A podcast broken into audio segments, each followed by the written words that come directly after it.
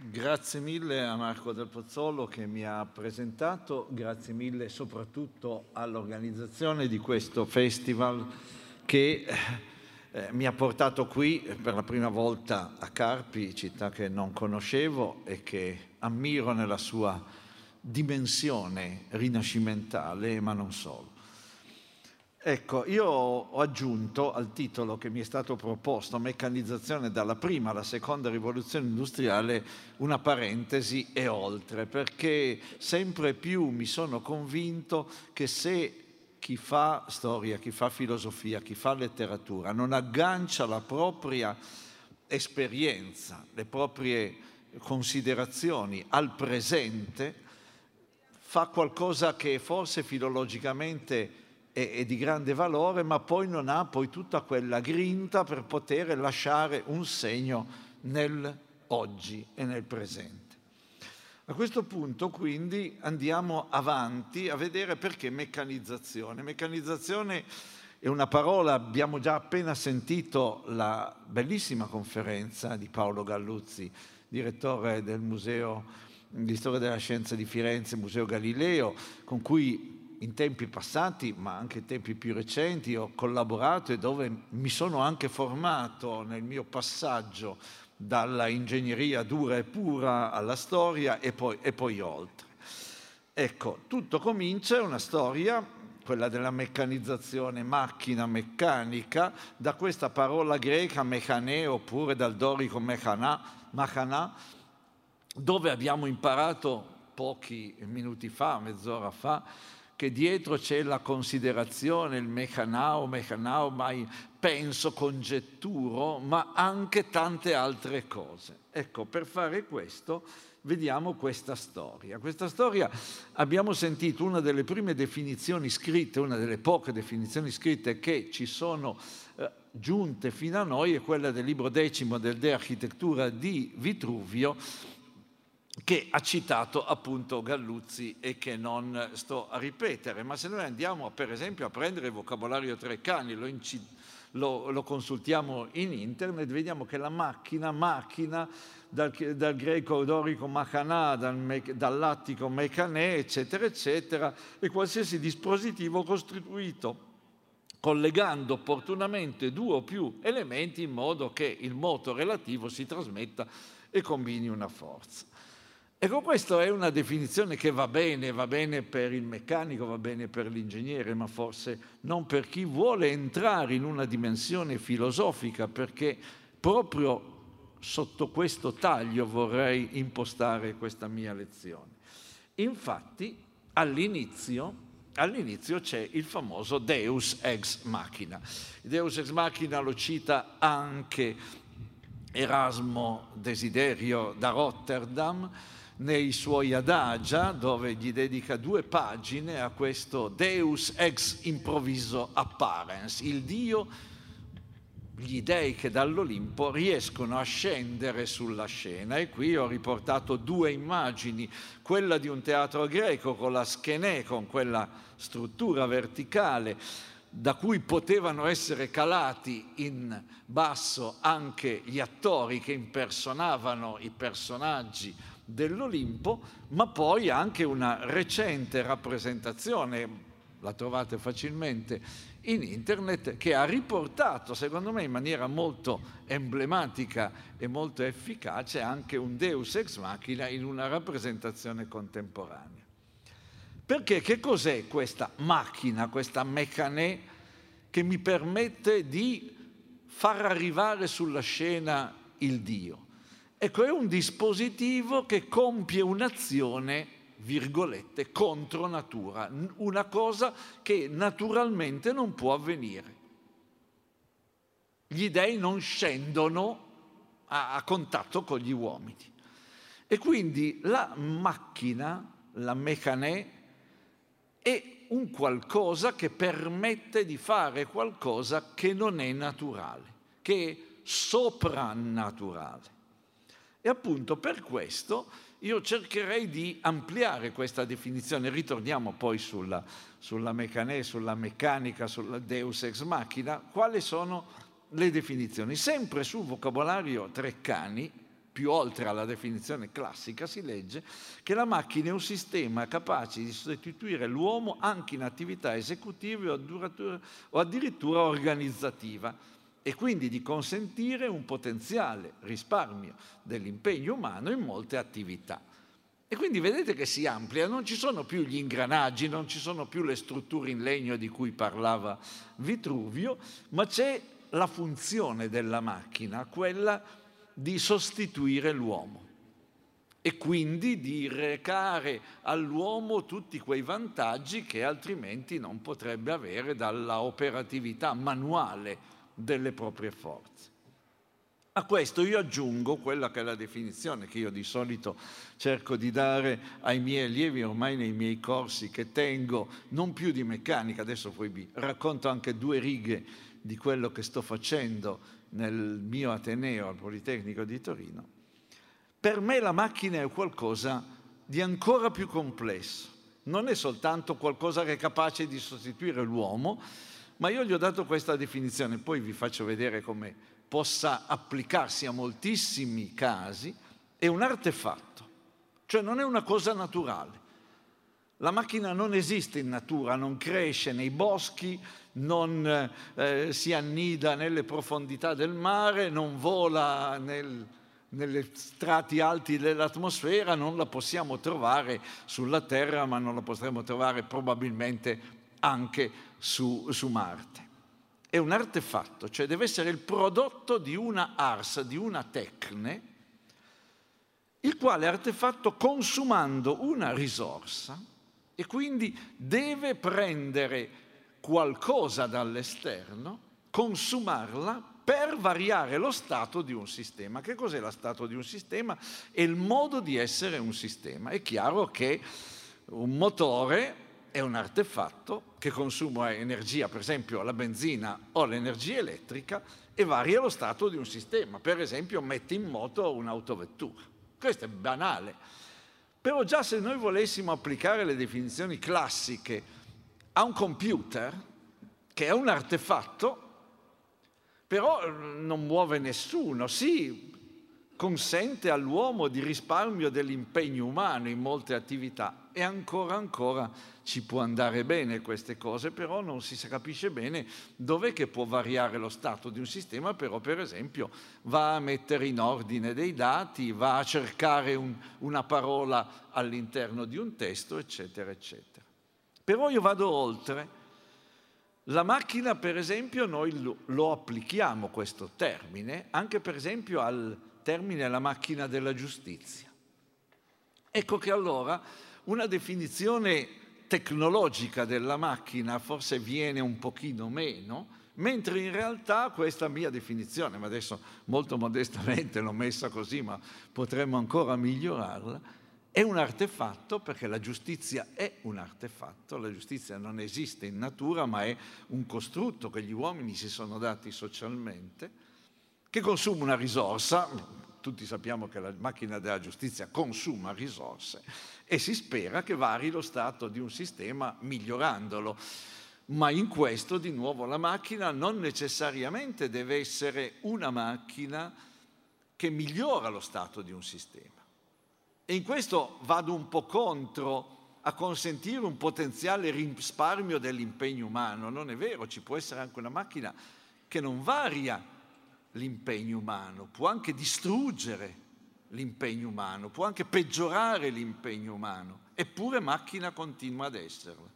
Per cui ho messo quella parola varia, quel verbo varia, perché modifica lo Stato.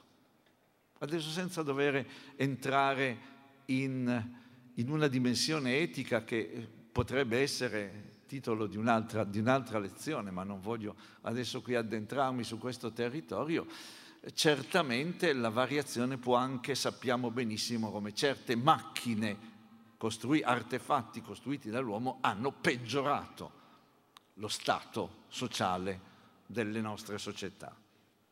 Ecco che allora arriviamo a quello che è un'altra definizione che io ho preso già una ventina di anni fa per andare ad analizzare la macchina nel mondo antico, quelle macchine che avete ascoltato, almeno spero di avete, siate stati già presenti alle lezioni di Paolo Galluzzi, dove le macchine di Pappo, di, de, de, di Vitruvio stesso, ma anche le mappe di Irone Alessandrine, di tutti i medievali, non le vedo tanto come artefatti meccanici, ma come medium. Questa frase, medium è nel senso moderno del termine, perché la macchina nella sua dimensione, diciamo, filosofica, va a modificare a livello della conoscenza e quindi è veramente un mezzo di conoscenza. E a questo punto l'immagine depreso dal Ex Machina, l'immagine che penso molti di voi hanno visto nel cartellone di questo film apparso recentemente sul grande schermo, certamente ci dà ragione di, questa, di, questa, di questo motivo. Ecco, brevissimamente due note autobiografiche perché spiegano perché adesso vi parli in questo modo sotto un titolo Meccanizzazione dalla prima alla seconda rivoluzione industriale, perché non tanto vi spiegherò quali sono state le macchine della prima o della seconda rivoluzione industriale, ne parlerò certamente anche, ma per far vedere che cosa c'è dietro, cosa c'è stato dietro a questa meccanizzazione. Io nasco dopo aver fatto gli studi classici, mi iscrivo al Politecnico, mi laureo in ingegneria meccanica, poi per varie vicissitudini devo emigrare in ingegneria aeronautica ed aerospaziale e come tale opero per una quindicina d'anni. Dopo, dopo essere, aver vinto una cattedra a Catania, dopo aver girato abbastanza l'Italia, aver frequentato il CNR a Roma, mi sono convinto che l'ingegneria aveva bisogno anche di una attenzione a quelle che sono le scienze dell'uomo. Non dico le scienze umane perché uno pensa al latino, al greco e chissà che cosa, no, le scienze dell'uomo c'è una dimensione socioculturale della tecnologia. E quindi per fortuna sono riuscito a traghettare, un salto abbastanza così triplo carpiato, dal, dalla mia cattedra di meccanica teorica applicata, quella meccanica di cui, che, che vede non solo Guido Baldo del Monte, non solo Galilei che avete sentito prima, ma anche Lagrange, Eulero e tutti gli altri che sono venuti dopo, e sono diventato storico della tecnologia e sono gli anni in cui ho lavorato intensamente col Paolo Galluzzi che avete conosciuto prima. E poi recentemente, e dico recentemente, ho cercato di portare anche nel mio Ateneo, un Ateneo che non è eh, completo nella sua offerta formativa, ma forma soltanto ingegneri, architetti, designer e un po' matematici e fisici e non di più. Quindi non ha nel suo staff, filosofi e, e, altri, e altri ricercatori, ho cercato di portare questa dimensione filosofica delle scienze dell'uomo e della società agli studenti del mio Ateneo. E a questo punto ecco qua due flash, sono già stati citati prima, quello della storia delle macchine che vede la luce nel 1995, poi ha avuto diverse edizioni, anche riedizioni, fino all'ultimo, che risale a questi giorni, doveva essere disponibile oggi, invece per problemi dovuti agli effetti collaterali del Covid uscirà in libreria il 20 di ottobre. È un piccolo dizionario filosofico dell'ingegneria, articolato su 21 capitoli che seguono le lettere dell'alfabeto e quindi il primo capitolo è appunto dedicato all'arte, all'ars, alla tecne e arriva e sono riuscito dopo molti tentativi di andare a, a, finire anche a coprire tutte le lettere dell'alfabeto, compresa la Z, che arriva ad essere 001, quindi la base del digitale. Quindi coniugando quelle che sono le istanze più profonde dell'ingegneria con quelle che sono le tensioni essenziali del pensiero filosofico, spero di aver fatto qualcosa che potrà essere, spero nel futuro, anche presentato. Purtroppo ho la copertina, ma non posso presentarlo perché anch'io non ne ho visto la, la versione cartacea.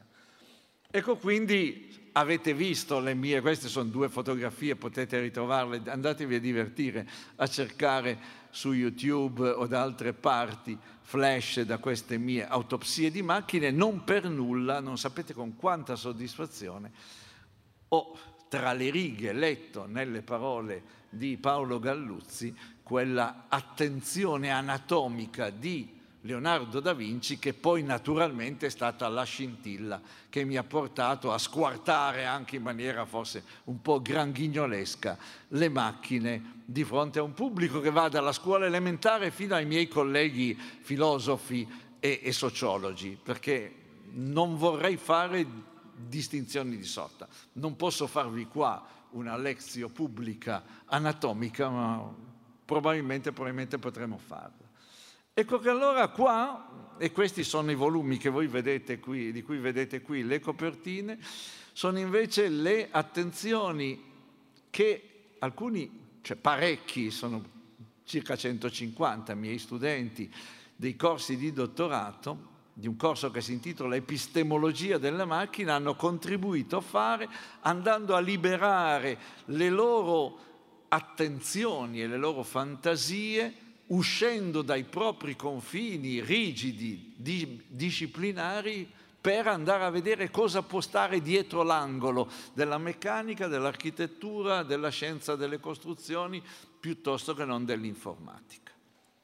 Sono racconti metascientifici che fortunatamente adesso sono giunti alla loro quarta edizione, pubblicati dall'editore Mimesis e che si trovano per fortuna li vedete qua fisicamente, li ho portati perché si possano anche toccare con mano e se poi qualcuno vuole avere dei ragguagli più dettagliati li potrà avere nella, alla fine della mia lezione.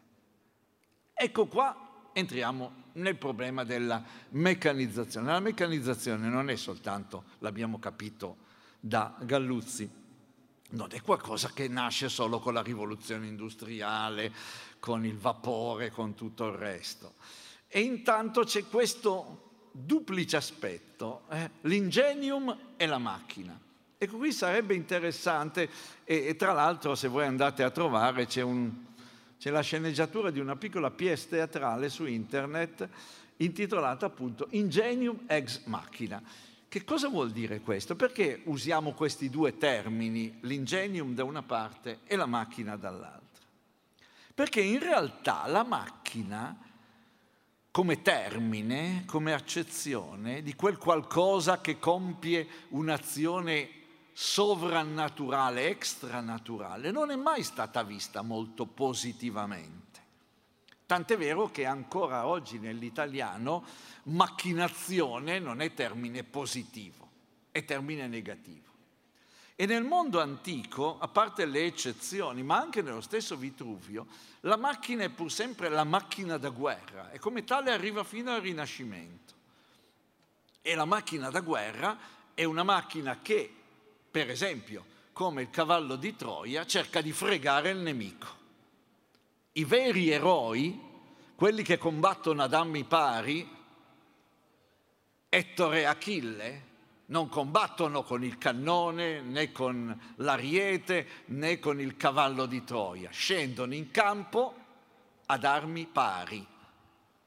E queste sono le realtà normali. Chi invece usa le macchine, come tali appunto de macchine saranno sempre qualcosa che cerca, scusate il termine, di fregare un po' la natura, di fare qualcosa come ha fatto poi Ulisse nell'espugnare Troia.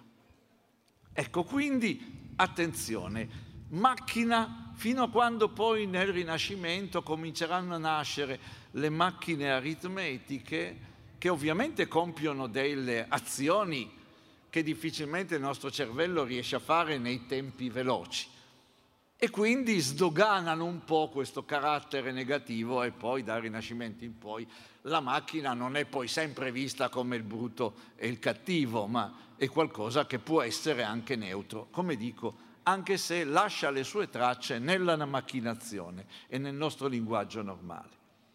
Ma dietro c'è l'ingegno, sono gli ingegni, le opere dell'ingegno, della mente umana, della creatività umana, che sono alla base di tutto il, diciamo, l'infanzia e il rinascimento delle macchine fino ai giorni nostri.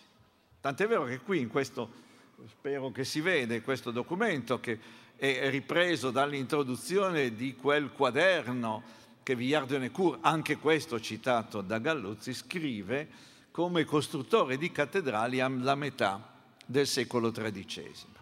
E nell'introduzione, spero magari che si veda qua, questo metto la freccetta così la riuscite a vedere, lui non parla di machine, perché lui sa che questo è un latino francesizzato, un francese medievale, parla di engins. Engin francese è la traduzione o la volgarizzazione dell'ingenium latino. Quell'ingenium latino che poi passata la manica di lì a pochi anni in Inghilterra diventa engine. Non è machine, machine arriva dopo, machine ha delle altre vicissitudini linguistiche, ma l'engine è la vera macchina. E a questo punto lasciatemi fare questa piccola nota che di solito faccio ai miei allievi. Quando chiedo di farmi la traduzione di search engine inglese. Google è un search engine, Yahoo è un search engine, cioè è una macchina di ricerca, non è un motore di ricerca, perché non muove proprio assolutamente nulla, non c'è movimento, mentre è giusto chiamarla macchina. E quindi la traduzione di engine è macchina, non motore. Ecco, a questo punto comincia la vera storia della meccanizzazione che guarda caso aveva origini antiche, Erone di Alessandria e altro, però che trova nel Settecento, in quel Settecento che vede in Inghilterra l'esplodere della prima rivoluzione industriale, quindi devo entrare in medias res, perché sennò poi gli organizzatori dicono ma quest'ui doveva la, parlare della meccanizzazione tra la prima e la seconda rivoluzione industriale e oltre, e, e, non ci ha parlato di niente. Ecco, mentre in Inghilterra scoppia la rivoluzione industriale, in Francia ci sono i costruttori di automi che sull'onda lunga dei costruttori di orologi che sono diventati degli artefici mirabili, pensate, eh, pensate ai, ai, costruttori di Harrison, anche in Inghilterra, che costruiscono i primi orologi che permettono di determinare la longitudine durante le traversate atlantiche. Pensate agli orologi di precisione che riescono a entrare nei laboratori scientifici per dare conferma delle ricerche nell'ambito della meccanica. Ci sono degli orologiai che possono chiamarsi Jacques de Vaucanson, quello che scrive appunto questo trattato e, e, costruisce dei grandi automi, o i fratelli Droz, di cui trovate ancora al museo di Monte Carlo le bambole meccaniche che parlano, che suonano, che si muovono, eccetera, eccetera. Citate e scrivete Vaucanson, Vaucanson oppure Droz e troverete grandi citazioni in internet per vedere come questi giocattoli in realtà riescono a, scup- a stupire fino a quando von Kempelen inventa in maniera fraudolenta un automa che dovrebbe vincere a scacchi delle partite anche con i potenti della terra, vince anche Napoleone, poi Edgar Allan Poe svelerà che dietro, dentro questo automa c'era un, un reale eh, uomo tutto rinca- eh, raggomitolato che muoveva la scacchiera cercando di diventare lui stesso un automa. Ecco, mentre sulle scene, e fanno i soldi questi signori, Vaucanson è stato un grande inventore di meccanica, eh, ha inventato uno dei primi torni meccanici metallici, ha inventato un torcitoio da seta molto efficiente, non ha fatto i soldi con queste macchine però, avendo inventato le canard mécanique, l'anitra meccanica che digeriva delle perle, le metabolizzava e poi, scusate il termine, ma è così la cosa, faceva anche la cacca, quindi ne ritrovate una replica in internet, però, però in realtà ecco, Vaucanson girava le piazze, andava nell'alta società e si faceva i soldi con queste macchine. Ma contemporaneamente, proprio negli stessi anni 1748, siamo nel mezzo della rivoluzione industriale, questa meccanizzazione in Francia produce quest'opera di Julien Offroy de la Métrie, L'Homme Machine, di cui qui trovate una traduzione che è anche reperibile, penso, in download in internet nella sua traduzione italiana, L'Uomo Macchina, in cui il materialismo settecentesco, un materialismo che poi l'ha portato a dover fuggire da Parigi perché non era ben vista la sua posizione, pubblicare questo suo testo, come vedete, è pubblicato a Leida, vado di nuovo qui con la mia freccetta qui sotto, lo pubblica in francese ma lo stampa a Leida in Olanda perché la società olandese era un pochino più permissiva, a Parigi gli avevano intimato di fuggire se non gli avrebbero bruciato come minimo i libri nella pubblica piazza. Ecco, si comincia anche una meccanizzazione del, dell'essere vivente, pensando che l'essere vivente, anche se con tutti i limiti e i difetti, possa essere ridotto a una struttura meccanica, chimica e forse fisica. Ecco qui un altro libro. Ecco, a questo punto eh, dobbiamo dire una cosa, che La meccanizzazione, un libro che consiglio, è stato uscito anche in traduzione italiana, di Siegfried Gideon, lo trovate scritto qua l'autore, anche questo libro è facilmente scaricabile in internet, viene intitolato, forse uno dei primi degli anni, fine degli anni 40, Mechanization takes command. La meccanizzazione prende il potere. E questa meccanizzazione che prende il potere viene descritta soprattutto dalla prima fino alla seconda rivoluzione industriale, quando tra fine dell'Ottocento e la metà del Novecento tutti i processi produttivi diventano supportati dalla macchina, da quella macchina di cui abbiamo visto i precedenti innanzitutto.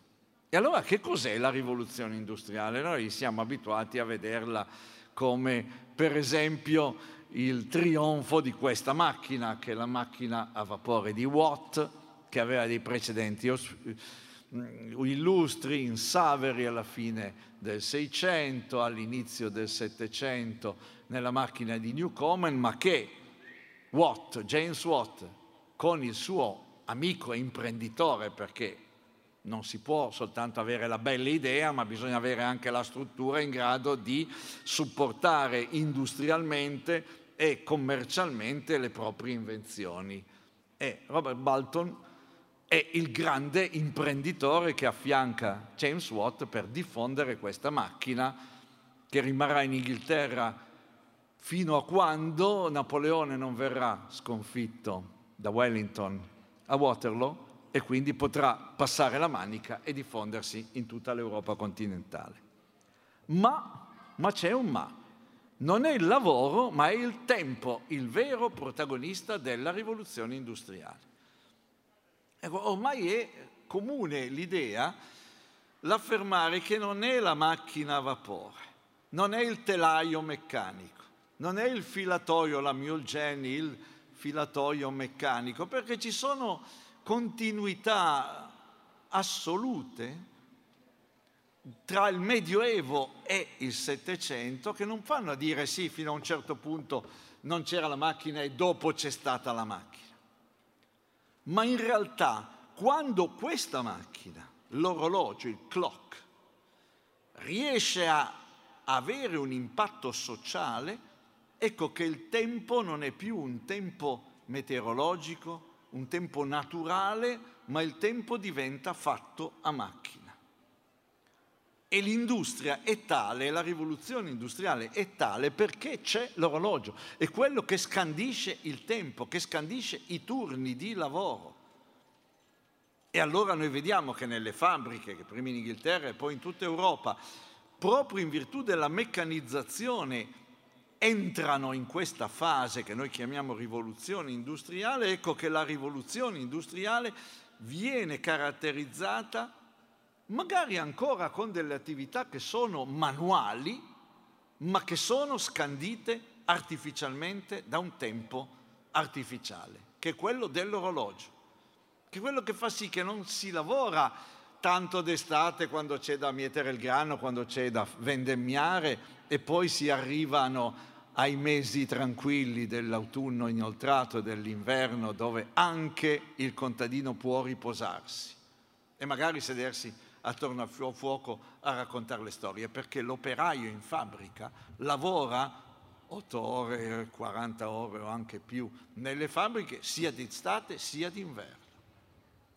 Ed è l'orologio il grande protagonista di questa rivoluzione industriale, mentre le altre macchine, qui abbiamo due esempi, avrei voluto farvi vedere tante illustrazioni, ma andare a spiegare poi quella che vedete in alto a sinistra è un filatoio, cioè quella macchina che va a sostituire l'arcolaio, il, il mestiere manuale di Berta che filava con la rocca e col fuso, oppure con l'arcolaio a pedale, ma che permette di torcere una batteria di fusi, vedete qua c'è una bella batteria di fusi, ce ne sono di solito cinquantine, ma questo è uno dei primi arcolai meccanici, quelle che si chiamano Jenny, la Giannetta, perché Giannetta non è più l'operatrice, la filatrice, ma è la macchina che riesce a filare in contemporaneo fusi e fusi e fusi. Ce ne sono alla fine del Settecento batterie di 200-250 fusi che torcono e filano in contemporanea della produzione. E d'altra parte c'è anche il ferro, quel ferro che comincia a godere dei frutti dell'industria, perché l'industria non usa più il legno, il carbone di legna, né il carbon fossile o la torba, ma comincia a usare il coke. Che cos'è il coke? È il prodotto di una elaborazione del carbon fossile, liberandolo dal fosforo e dallo zolfo, producendo poi gas, gas illuminante e rendendolo oltremodo adatto per alimentare gli altiforni e produrre la ghisa, la quale poi nei forni di pudellaggio delle grandi vasche dove degli operai rastrellano questa ghisa fusa, la ossigenano e la liberano dal carbonio facendola diventare acciaio. Ecco, queste sono tante attività ma l'acciaio sotto altri aspetti, adesso sarebbe lungo andare a raccontare la storia dell'acciaio, prima della rivoluzione industriale si riusciva a ottenere con grande fatica anche con altri metodi, tant'è vero che le spade di Damasco tutti le conoscevano per le loro grandi caratteristiche meccaniche.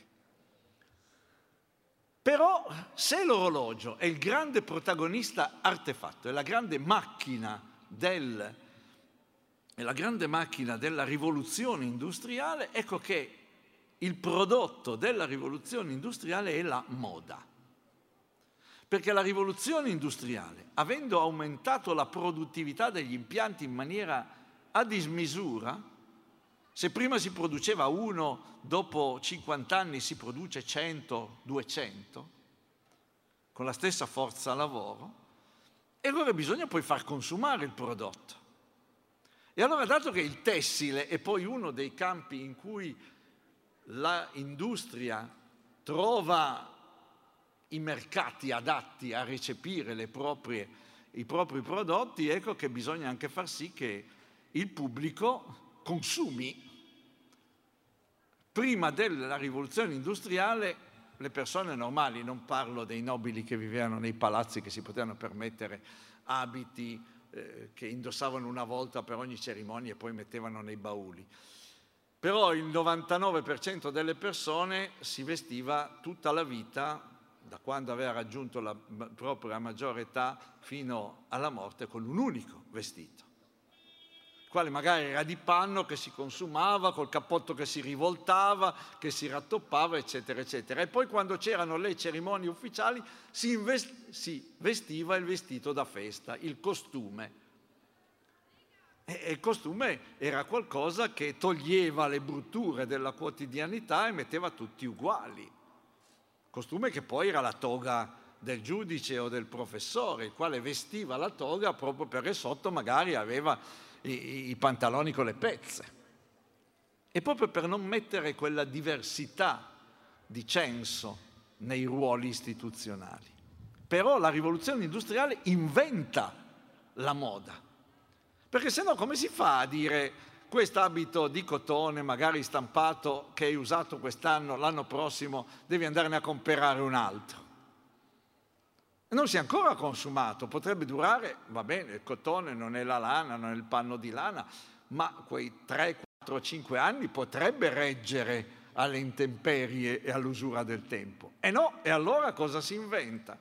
Ed ecco qua che proprio in contemporanea della rivoluzione industriale nascono i Jordan de Mode. E I giornali della moda sono quelli che dicono quest'anno si ci veste tutti di verdolino a fiori uomini e donne. L'anno dopo, partiti. Sappiate che questo capita anche oggi, eh? dall'iPhone all'ultimo paio di, di scarpe da ginnastica, che magari non si sono ancora consumate, ma che non sono più di moda, allora uno deve andare a comprare le altre. Ecco, questo è il grande prodotto della meccanizzazione, l'effetto collaterale, ma non l'effetto collaterale, l'effetto principale che in, invita a meccanizzare e a produrre sempre di più. E a questo punto arriviamo ad altre macchine, perché tra le varie macchine, magari figlie di quegli automi di cui ho parlato prima, con Vaucanson, Droz e tutti gli altri, con lo stesso, con lo stesso signore di Giuliano Forat de la troviamo gli engine di Charles Babbage. And Charles Babbage è professore di matematica a Cambridge, successore, non diretto successore, ce n'erano stati tanti altri in mezzo, sulla stessa cattedra di Newton. È un professore di matematica, il quale però, spinto dalla necessità di produrre di meccanizzare anche il calcolo, cerca di aiutare i computers, perché fino al 1820 Computers erano persone in carne ed ossa, non erano macchine. I computers erano persone che a coppie, negli uffici contabili, nelle banche, negli uffici che preparavano le tavole di logaritmi piuttosto che non le tavole di tiro per l'esercito, facevano calcoli e riempivano queste tabelle e viaggiavano a coppia, uno di fronte all'altro al tavolo. Immaginate, uno è di qua e l'altro di fronte a me. C'era un bel cartone di fronte a una paratoia di legno e ogni tot il direttore dei conti imponeva ai computer di scambiarsi i risultati. Se i risultati erano uguali, tutto bene, si andava avanti. Se i risultati gli stessi conti che i due avevano fatto non davano lo stesso risultato, tornavano indietro perché uno dei due, non si sa quale, aveva fatto un errore. E così sono state compiute, quelle ormai non si usano più, ma ancora io quando facevo il liceo, non sono, penso, un venerando, eh, usavo le tavole di logaritmi. Adesso no, non, non, non si sa neppure più cosa sono. Eh, le tavole trigonometriche per sapere seno, coseno, la tangente di un certo angolo, c'erano le tabelle, le tavole. E queste tabelle erano fatte a mano. Ecco che Charles Babbage, sulla spinta della meccanizzazione, vuole calcolare meccanicamente queste tavole. E allora inventa questi engine, non li chiama macchine, mi chiama engine, perché vede che nell'engine c'è più nobiltà. Se avesse chiamate una machine, le avrebbe degradate, e inventa gli engine, che sono quello di sinistra, il difference engine, che cercava di calcolare dei... Eh, che, che realizzava il calcolo di un polinomio, e a destra c'è un primo schizzo di una macchina che lui progetta soltanto ma non riesce a farsi finanziare e per questo si arrabbia da matti, va via dall'Inghilterra, riuscirà ad avere la comprensione degli, dei matematici solo quando verrà invitato nel 1840 a Torino e presenterà a Torino la sua macchina analitica che era anche programmabile perché poteva essere con delle schede perforate impostata e, e, e resa universale non una macchina per fare solo il calcolo del seno, poi un'altra solo per fare il calcolo della tangente,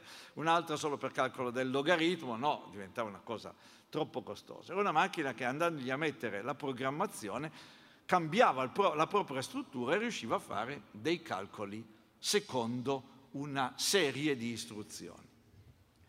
Sarà poi Ada Lovelace, la figlia di Lord Byron, a commentare un manoscritto presentato a Torino da Babbage, 1840, portato a Ginevra da Luigi Federico Menabrea, giovane artigliere e matematico piemontese che conosceva Ada Lovelace, la quale commenta le cose, lo pubblica su una rivista scientifica pubblicata a Ginevra e poi di lì si comincerà a far nascere la storia delle macchine da calcolo.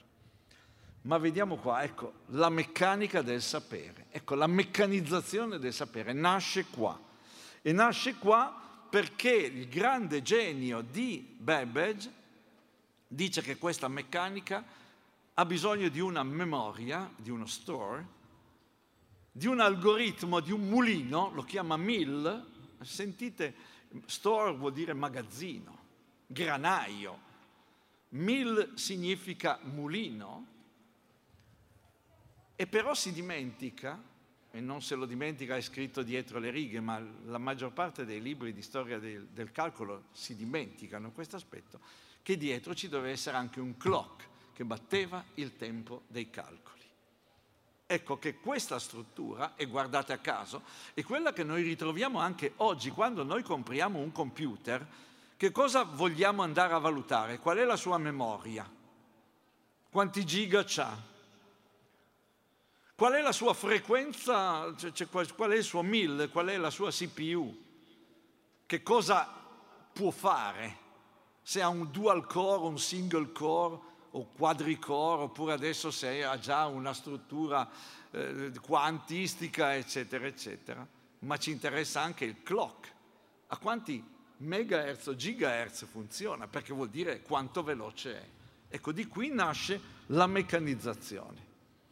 E questa meccanizzazione trova, e qui arriviamo, non voglio tediarvi molto, ma in questo ultimo quarto d'ora della mia presentazione, il grande fascino viene celebrato da quei riti sociali che poi sono anche eh, visti in maniera negativa da alcuni sociologi come Hippolyte Taine, che viene ripreso poi nell'Ottocento nei passage di eh, Walter Benjamin, che descrive la Parigi nel XIX secolo.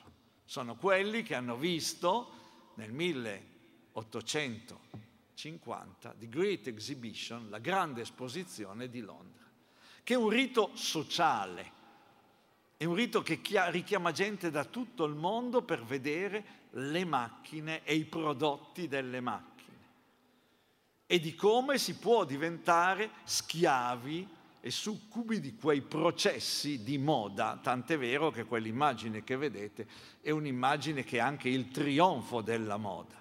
1850, di lì poi nel 55 si salta a Parigi e poi si ritorna di nuovo nel 62 a Londra e poi l'esplosione di tutte le esposizioni universali.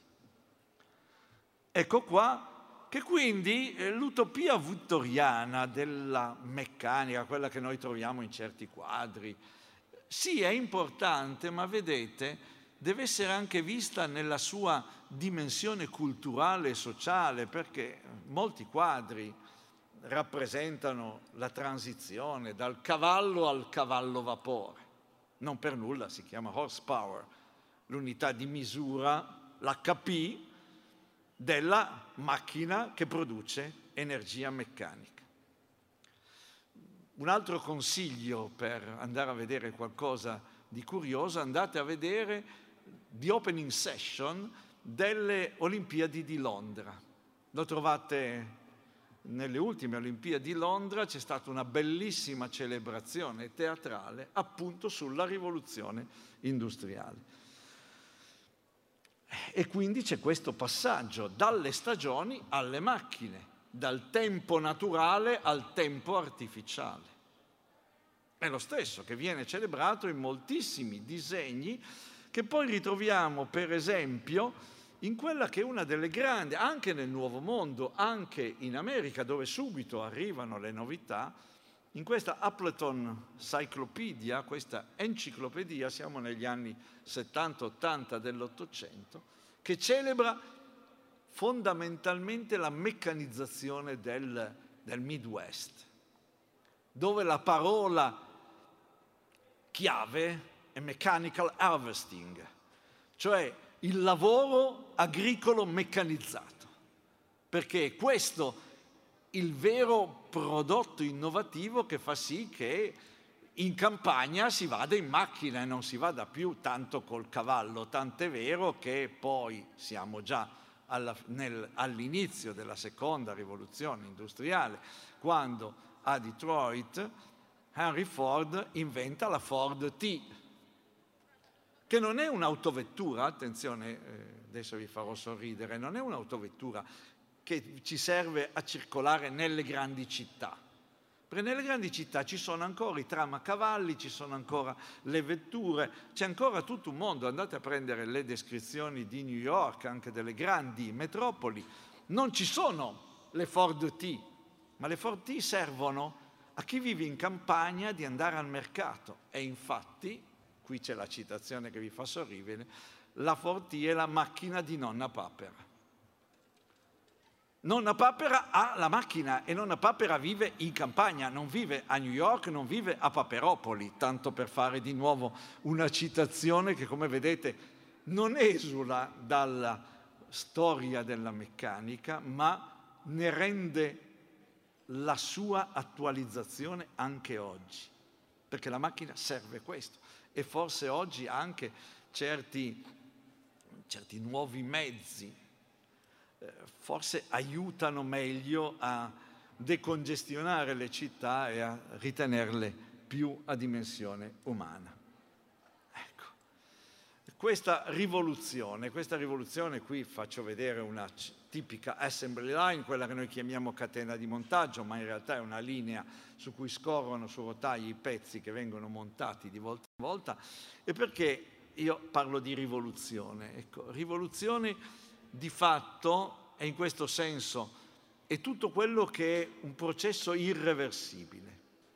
La rivoluzione industriale del Settecento è stato un processo irreversibile, perché una volta che si è intrapresa questa strada non si è più potuti tornare indietro, come voi e noi tutti non potremo più tornare indietro dalla rivoluzione 4.0, 5.0, senza precipitare in un medioevo assurdo. Ecco, sappiate che il termine rivoluzione, per questo ritorno al titolo, quella rivoluzione industriale in realtà viene ad entrare sui libri di storia, anche se qualcuno in una lettera del primo Ottocento, adesso non mi ricordo più quale economista avesse detto a, a un suo collega stiamo affrontando una nuova rivoluzione nell'industria, ma poi è diventata lettera morta, quasi nessuno più la ricorda più. E Toynbee, lo storico, nella seconda metà dell'Ottocento, a valle delle grandi esposizioni di Londra e di Parigi, che comincia a introdurre nei libri di storia il termine rivoluzione industriale, che arriva quindi sull'onda della seconda rivoluzione industriale, con, un guardo, con uno sguardo retrospettivo, perché di fatto nessuno si era reso conto della irreversibilità del processo che aveva comportato la rivoluzione industriale. Rivoluzione industriale seconda, che vede il trionfo della fata elettricità. La fe elettricità è un, un paradigma che arriva a Parigi nella, negli anni Ottanta quando si cerca di illuminare la città, prima col gas e poi dopo con l'energia elettrica. Qui ho messo due immagini, Edison che rimira la lampadina e, e poi le grandi esposizioni con le grandi luminarie, perché come dice Daniel Roche, lo storico sociale della Francia, è l'illuminazione che crea la ville lumière e che anche, non soltanto in fabbrica, ma porta l'artificiale nella vita comune, per cui Parigi è una città artificiale perché di notte è luminosa. E quindi la differenza tra il mondo vecchio e il mondo nuovo rimane segnata dal fatto che di notte ci si può divertire oppure si deve andare a dormire con le galline eh, quando tramonta il sole. Ecco, questo è il grande passaggio, il secondo grande passaggio, la chiave di lettura della seconda rivoluzione industriale. E la meccanizzazione continua. E la meccanizzazione continua, adesso qui le citazioni letterarie sarebbero tantissime, ma non, non ho tempo di farle, non ho voglia di stancarvi a sentire queste considerazioni, faccio alcuni flash di come la meccanizzazione arrivi su altri livelli, su dei livelli che fanno sì che queste siano ancora macchine nel senso che ho dato io all'inizio, dispositivi che mi permettono di variare lo stato del sistema, ma anche lo stato psicologico. Prima un signore chiedeva, ma le macchine devono necessariamente compiere qualcosa? Non è vero, le macchine possono essere macchine celibi, macchine che non fanno assolutamente nulla e che si divertono a muoversi come le, le macchine di Tanguely che voi potete trovare nel giardino adiacente a Beaubourg a Parigi.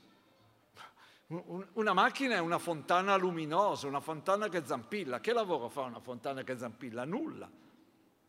Diverte, ma diciamo noi, direbbero, la macchina si diverte da sola.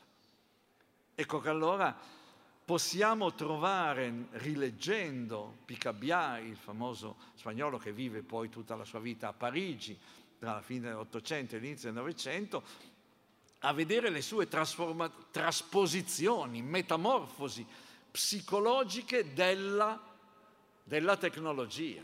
I titoli sono La parade amoureuse. Queste che macchine sono? Sono macchine inventate, sono macchine che forse hanno nel, nel loro subconscio quelle ragioni che stanno alla base dei discorsi che facevamo prima, di Taccola, Francesco Di Giorgio, forse ancora di più di Leonardo da Vinci, che molte macchine le sognava soltanto. E andiamo avanti, due altri passi. C'è poi il problema della meccanizzazione futurista. Ne prendo una per caso, ma ci sarebbe Balla, ci sarebbe Boccioni, ci sono anche tutti gli altri. È solo un suggerimento. E qui ricordo essenzialmente uno dei pittori più meccanizzato possibile che è Fortunato De Pero, che giunge a fare un libro di sue opere imbullonandolo e non rilegandolo, non mandandolo in legatoria, ma mandandolo in officina per far unire i fogli con dei, con dei bulloni. Ma poi c'è ancora, c'è ancora anche più avanti nel tempo, di quest'altra meccanizzazione che, come dice Gideon, takes command, prende il sopravvento anche nelle suggestioni in cui non capiamo bene che cosa siano, se sono psichedelie o altre allucinazioni notturne, sempre coloratissime, di Ferdinand Léger. Oppure, per arrivare a tempi più recenti vicino a noi, siamo alla metà del Novecento alla poesia di un nostro ingegnere, Leonardo Sinisgalli, laurea, nato a Montemurro in Basilicata, che ha studiato ingegneria all'Università di Roma, che scrive questo libretto Ritratti di macchine quando è impiegato alla Linoleum eh, in centro Italia, fabbrica durante ancora il periodo fascista, eh, diciamo parallela alla Pirelli e poi dopo sarà l'artefice di quella avventura, di quella grande avventura che è la civiltà delle macchine che nasce in ambito IRI nel 1953 e che poi continuerà dal, una volta terminata la sua apoteosi circa una quindicina d'anni po- dopo, verrà ripresa, guarda caso, da un filosofo Francesco Bacone, che è stato uno dei miei maestri di filosofia, rifondata in ambito RAI con il nome Nuova Civiltà delle Macchine, perché noi siamo una civiltà di macchine, nel senso globale del termine. Dubbio, paure, ce ne sono tanti, non voglio dilungarmi troppo su questo. Ci sono le paure del meccanicismo di Giorgio Israel, matematico dell'Università di Roma, ma ci sono anche i due libri che eh, Umberto Galimberti parteciperà in uno dei prossimi incontri proprio in questo, in questo festival, con Psiche e Tecne, ma c'è anche il destino della tecnica di eh, Emanuele Severino, che tutti vedono l'unico pericolo nella non autonomia del creare la macchina non come mezzo ma come fine. E io direi non come ingenium, ma come macchina. La tecnica eh, deve essere vista nella sua dimensione globale. E questa dimensione globale, proprio per quanto mi diceva, diceva chi mi ha presentato poco prima, io amo a questo punto, senza entrare in millenarismi, paure catastrofistiche. Del resto abbiamo detto che la tecnologia, le rivoluzioni industriali, le rivoluzioni della meccanizzazione sono irreversibili, quindi che lo vogliamo, che non lo vogliamo, non ritorniamo indietro dalle, dalle meccanizzazioni. Però in realtà abituiamoci a leggere anche con queste, questa è la mia ultima slide, a quelle che sono delle visioni che possono essere utopiche, distopiche, ma anche fantastiche, che anche ci fanno conoscere meglio, meglio il nostro mondo. E sono due autori che io ripropongo qui, uno del Seicento, un contemporaneo di Galilei che non ha mai part- conosciuto Galilei, di cui Galilei non ha mai fatto menzione, che è Francesco Bacone, il quale inventa questa utopia della nuova Atlantide e dove nella casa di Salomone si vedono tutte le macchine, la macchina degli odori, la macchina del, della comunicazione, la macchina per volare in aria e che sogna un futuro.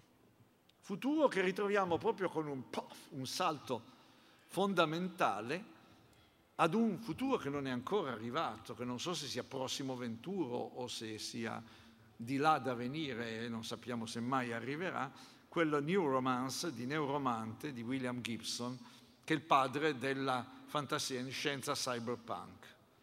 Ecco, queste sono due letture che io metterei vicine una all'altra, quasi con una sinossi, perché ci permettono di capire forse meglio il mondo che stiamo attraversando. Grazie mille.